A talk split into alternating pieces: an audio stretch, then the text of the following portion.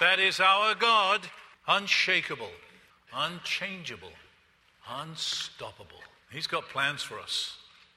Thrill, He's got plans for us, plans for good, not for evil, to give us a future and a hope together. 20 years ago, Christchurch, as a church family, was launched. And as Pastor Barry has spoken of it, and you've noticed with these pictures here and banners outside, more will be going up in our parking lot, advertising this 20 year anniversary. And it began with a vision, just a small group of people. And God blessed that vision and continues to bless that vision. And it's an amazing thing when you look back, which we will do via a video at the close of this sermon, and see how God has brought us, how He has led us, that unstoppable, unshakable God. And here we are this morning, taking a look at a young church in action via the Acts of the Apostles we have put together as part of the program on our way into that 20th anniversary, looking at the original young church in action, to be inspired by it, not just by looking back at what we've done, but looking back at those early chapters of church history and how spectacularly God multiplied the believers. And it really was a young church in action that was like a flaming torch of righteousness and goodness and love and mercy and grace that spread out very, very quickly. I mean, you heard in the text that by the time John and Peter had finished speaking in the temple just a couple of chapters after Pentecost, which is when we began this series, in the Acts of the Apostles. The church had grown to 5,000. On the day of Pentecost, 3,000 were converted. One sermon, one day, a church of 3,000 immediately gathered.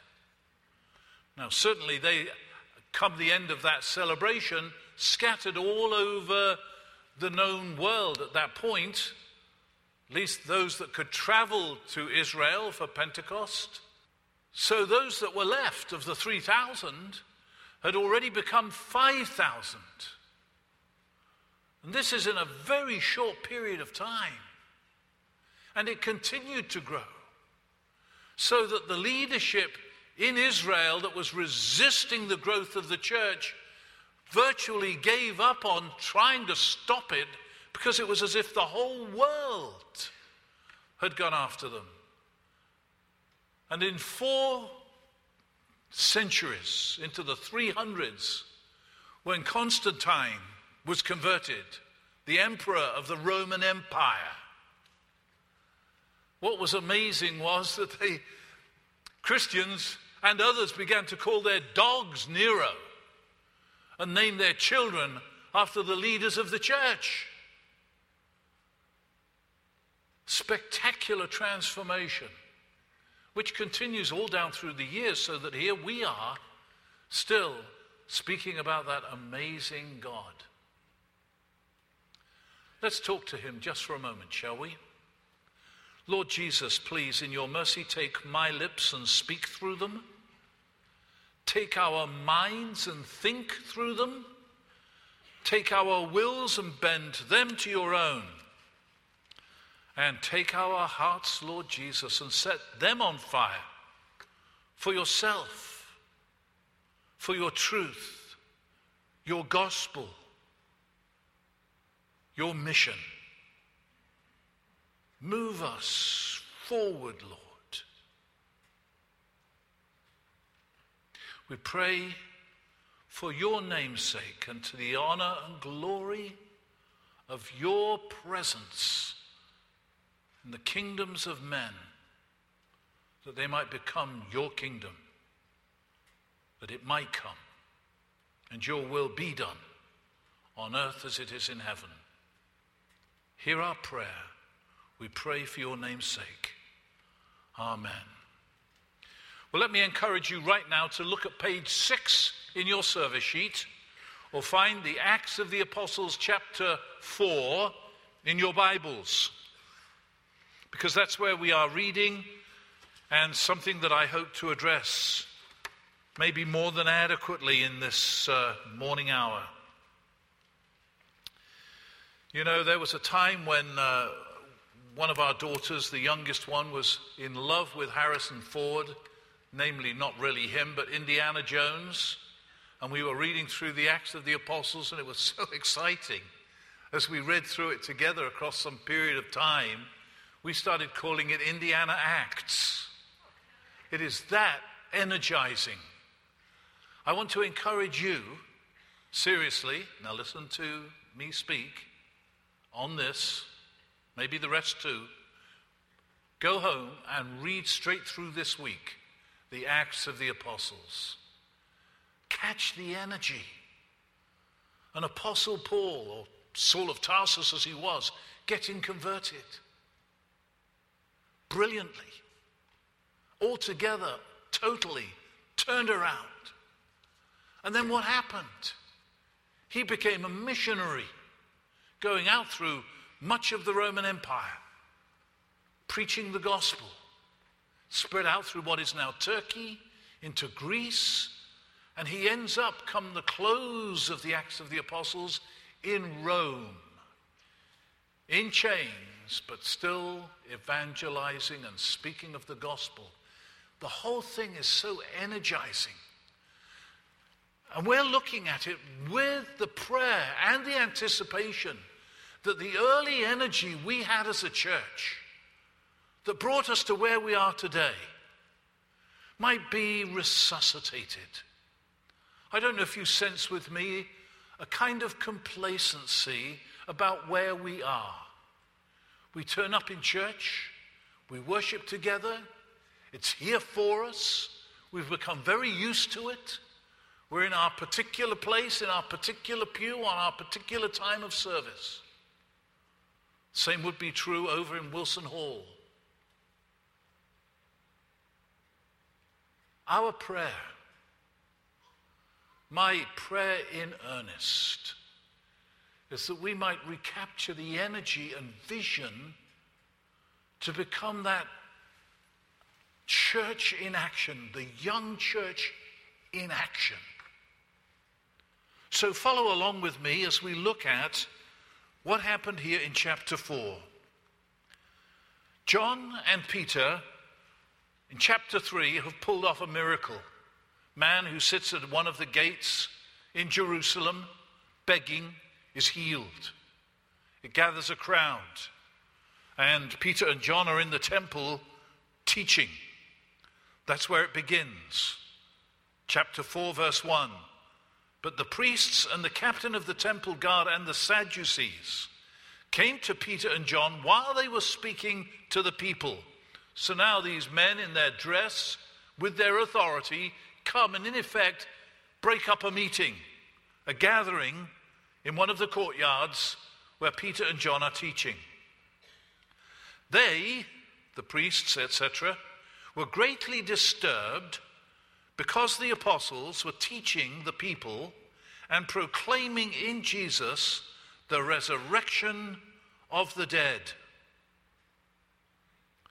So it's what it moved from was the miracle of this man being healed to a ministry to those who'd gathered with John and Peter teaching, but Peter being the primary spokesman. So, what do they do? They are so irritated, and you can see why. They seized Peter and John because it was evening, they put them in jail until the next day. But many who heard the message believed, and the number of men grew to about 5,000. So when you include the women and the children who were gathered in with that, it's so overwhelming. It's like you took one of these smaller boroughs around greater Pittsburgh, and suddenly Thousands of people in that smaller contained space. Jerusalem is not that big. Some of us have just been there. You get 5,000 people alive and alight, more than that, really, with the families. It's taking over. It's a, it's a, a movement. And those who opposed the movement took on the leadership of the movement as they understood it. So they had them in prison. Look at verse 5. The next day, the rulers, elders, and teachers of the law met in Jerusalem. Annas the high priest was there. So were Caiaphas, John, and Alexander, and the other men of the high priest's family. They had Peter and John brought before them and began to question them by what power or what name did you do this? They asked. Well, now, get the picture. They've been in prison overnight. That's a pretty humbling process. You've got time to sweat, think through, get anxious, somehow be humbled and belittled. To be in prison, no pleasant thing today, let alone then, held over for the night. And then they're brought in front of all the power elite with all their robes and garments. Very intimidating. Maybe that's the way it gets set up. Led in, ask questions, knowing that they were under the gun.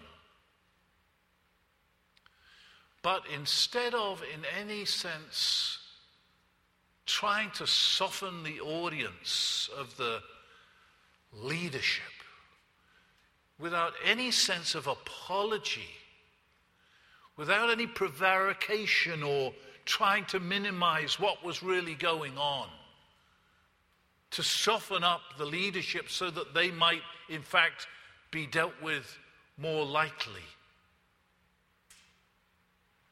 They are in the face of that leadership and speak out boldly with the courage of their conviction that what they were about was for real. Look with me at what they say.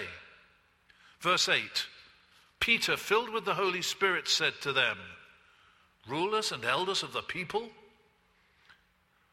if we are being called to account today for an act of kindness shown to a cripple, and are asked how he was healed. Because believe it or not, the courts asked the right question. By what name? Why? By what authority? How did you do this?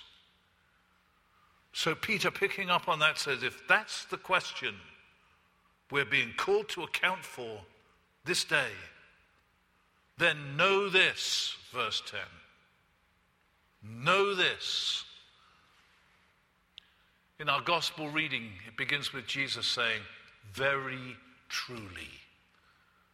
The old translation, verily, verily. Truly, truly. Know this. Hear this. It's a bold statement right into the face of those who thought they had them under trial. Know this you and all the people of Israel. It is by the name of Jesus Christ of Nazareth, whom you crucified, but whom God raised from the dead, that this man stands before you healed. He, speaking of Jesus, is the stone you builders rejected which has become the capstone, the chief cornerstone. That's a quote from Psalms 118. These men are quoting the scriptures to the leadership who thought they were the center of all authority. And then they go on to say this, verse 12 Salvation is found in no one else, For there is no other name under heaven given to men by which we must be saved. Now you've got their conviction expressed, which by the power of the Spirit stimulated their courage to boldly say it. That there is no other name under heaven given to men, given amongst us ordinary human beings, no other name by which we must be saved. Now, quickly you grasp that this wasn't politically correct. They weren't into any kind of multicultural theology where all the gods have equal merit and value. One name, one person by whom we may be saved. And they had that absolute conviction, and though it was in their face, the face of the authorities, whom you crucified, but whom God raised from the dead, by the name of that Jesus, Messiah, this man was healed. He now stands amongst you healed. What a word to us today. Let me ask you do you have that same conviction? Have you come to the conclusion with the scriptures, which are absolutely as clear as this statement here, that Jesus is the one Savior of the world? There is no other name, no other person, no other salvation for us by which we can get from hell to heaven, to be forgiven our sins and arrive whole in glory. No other name, no other way. You know that Jesus said, I am the way, I am the truth, I am the life, and no one comes to the Father but by me. Peter and John got it, the disciples got it. They weren't trying to soft pedal anything. They weren't trying to somehow ease their way around the difficult corners of the theology. They proclaimed it, declared it. How about you? How about me? How about us? How about the church?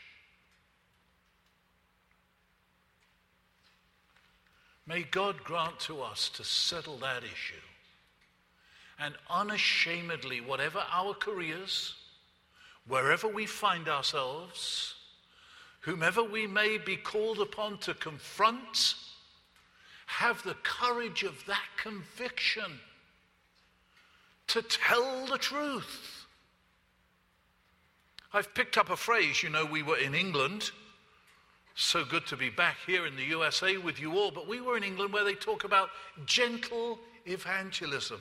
I've picked up that phrase from some of my Christian friends there gentle evangelism. That means it's cautious, it means it's sophisticated, it means you don't lay it all out on the table, it means you just nibble away at the edges. I'm fed up with nibbling. I want to see the truth declared unashamedly by people like you and me. That's what I want to see. That's what the Bible calls for. And that's exactly what Peter delivered. Bless his heart. How can I say that? God bless him. He's blessed. He's in glory. We'll chat with him about it one day. May we have our stories to tell. Yesterday morning, there was a sold out deal at Orchard Hill Church, next exit up on 79 from us, of men, men only. Man Up Pittsburgh. A bold initiative by Pastor Ed Glover, along with other Christian leaders amongst men's ministries in this city. And I think you may have caught the billboards here and there. It was fun driving back into Pittsburgh and seeing that it was sold out on the billboards. And so it was. And many of our men were there, and it was great to see them. That's a phenomenal movement. It's in its third year. Last year, and I just got this this morning from uh, Nancy Kramer while we were in the room sort of vesting, and she gets us wired so that the sound's right. And here's what she said she'd been speaking with Vera Morelli, nearly speaking in Italian. Vera Morelli, who runs a pro life ministry called Try Life, T R Y Life, the other side of Pittsburgh, one of the ministries that we advertise during our Choose Life month, because it's part of our ministry through people of our church. Anyway, last year, last year, Vera invited a young man who had become guardian or had been given parental leadership. What's the word I'm looking for? Yes. So that he had the child, not the mother. He himself had a drug problem.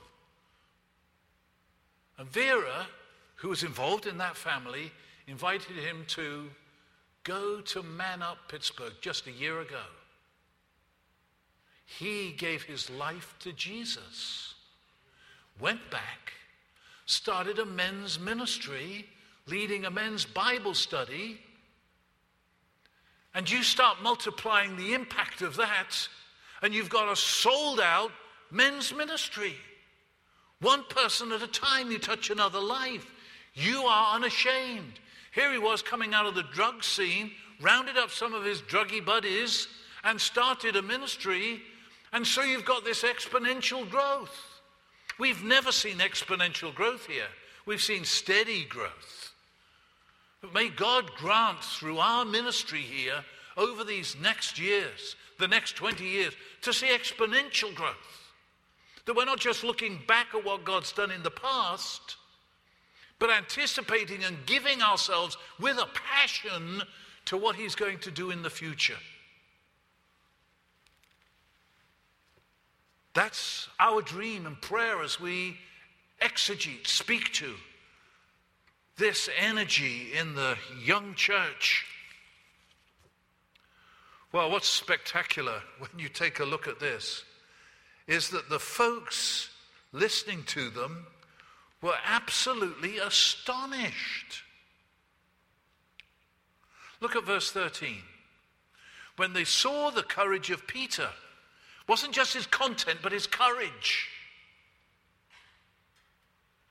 It speaks volumes.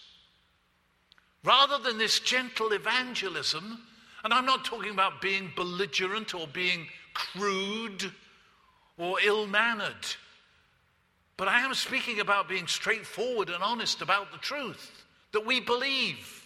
May God bring us to that conviction and then the courage of our convictions. Because the very courage that was exhibited was impressive.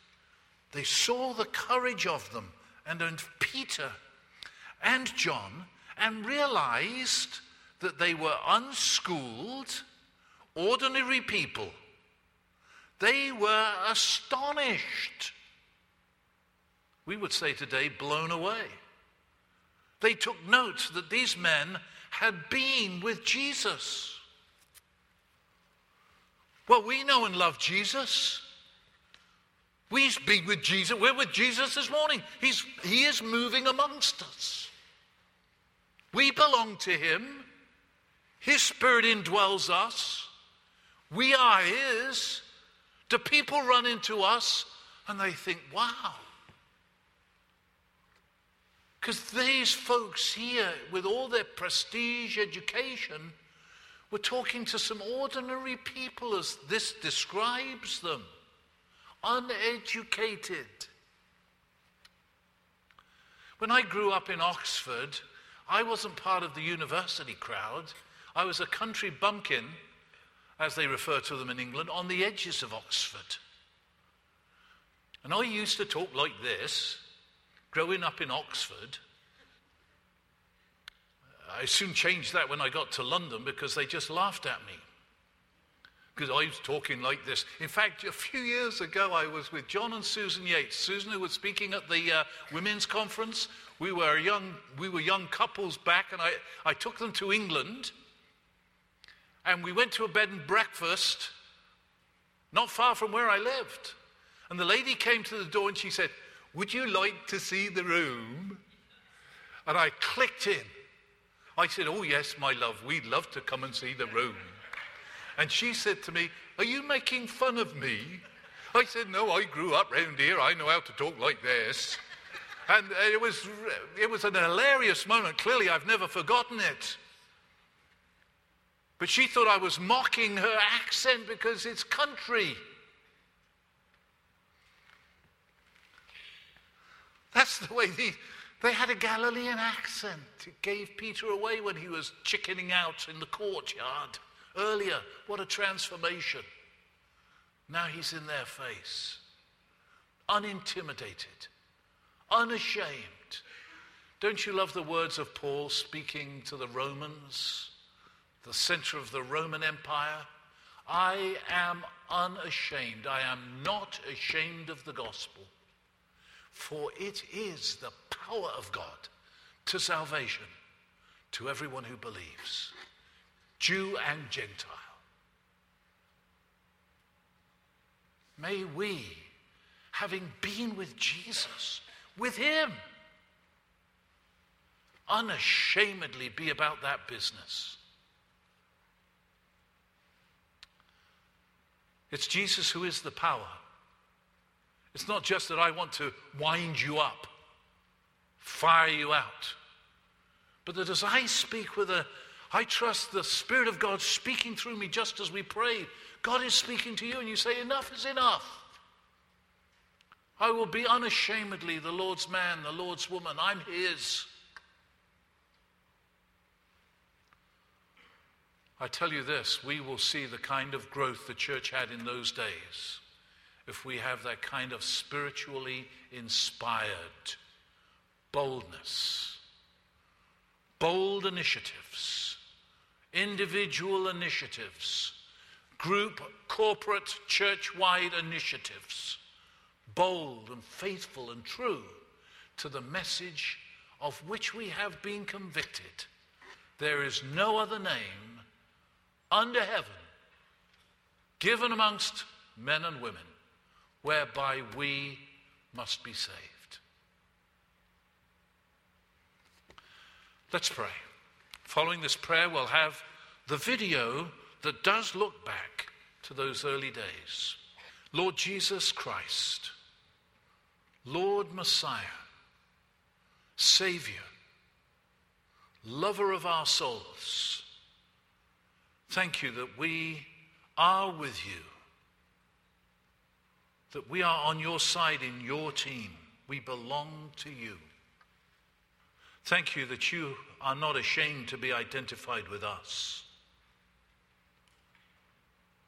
That for the joy that was set before you, you gave yourself up on the cross.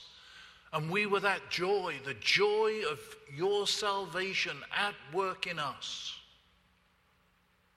Grant to us, Lord, the joy of our salvation a positive exuberance born of a conviction, stimulated by your very powerful presence in our lives, that we may never, ever be ashamed, but boldly proclaim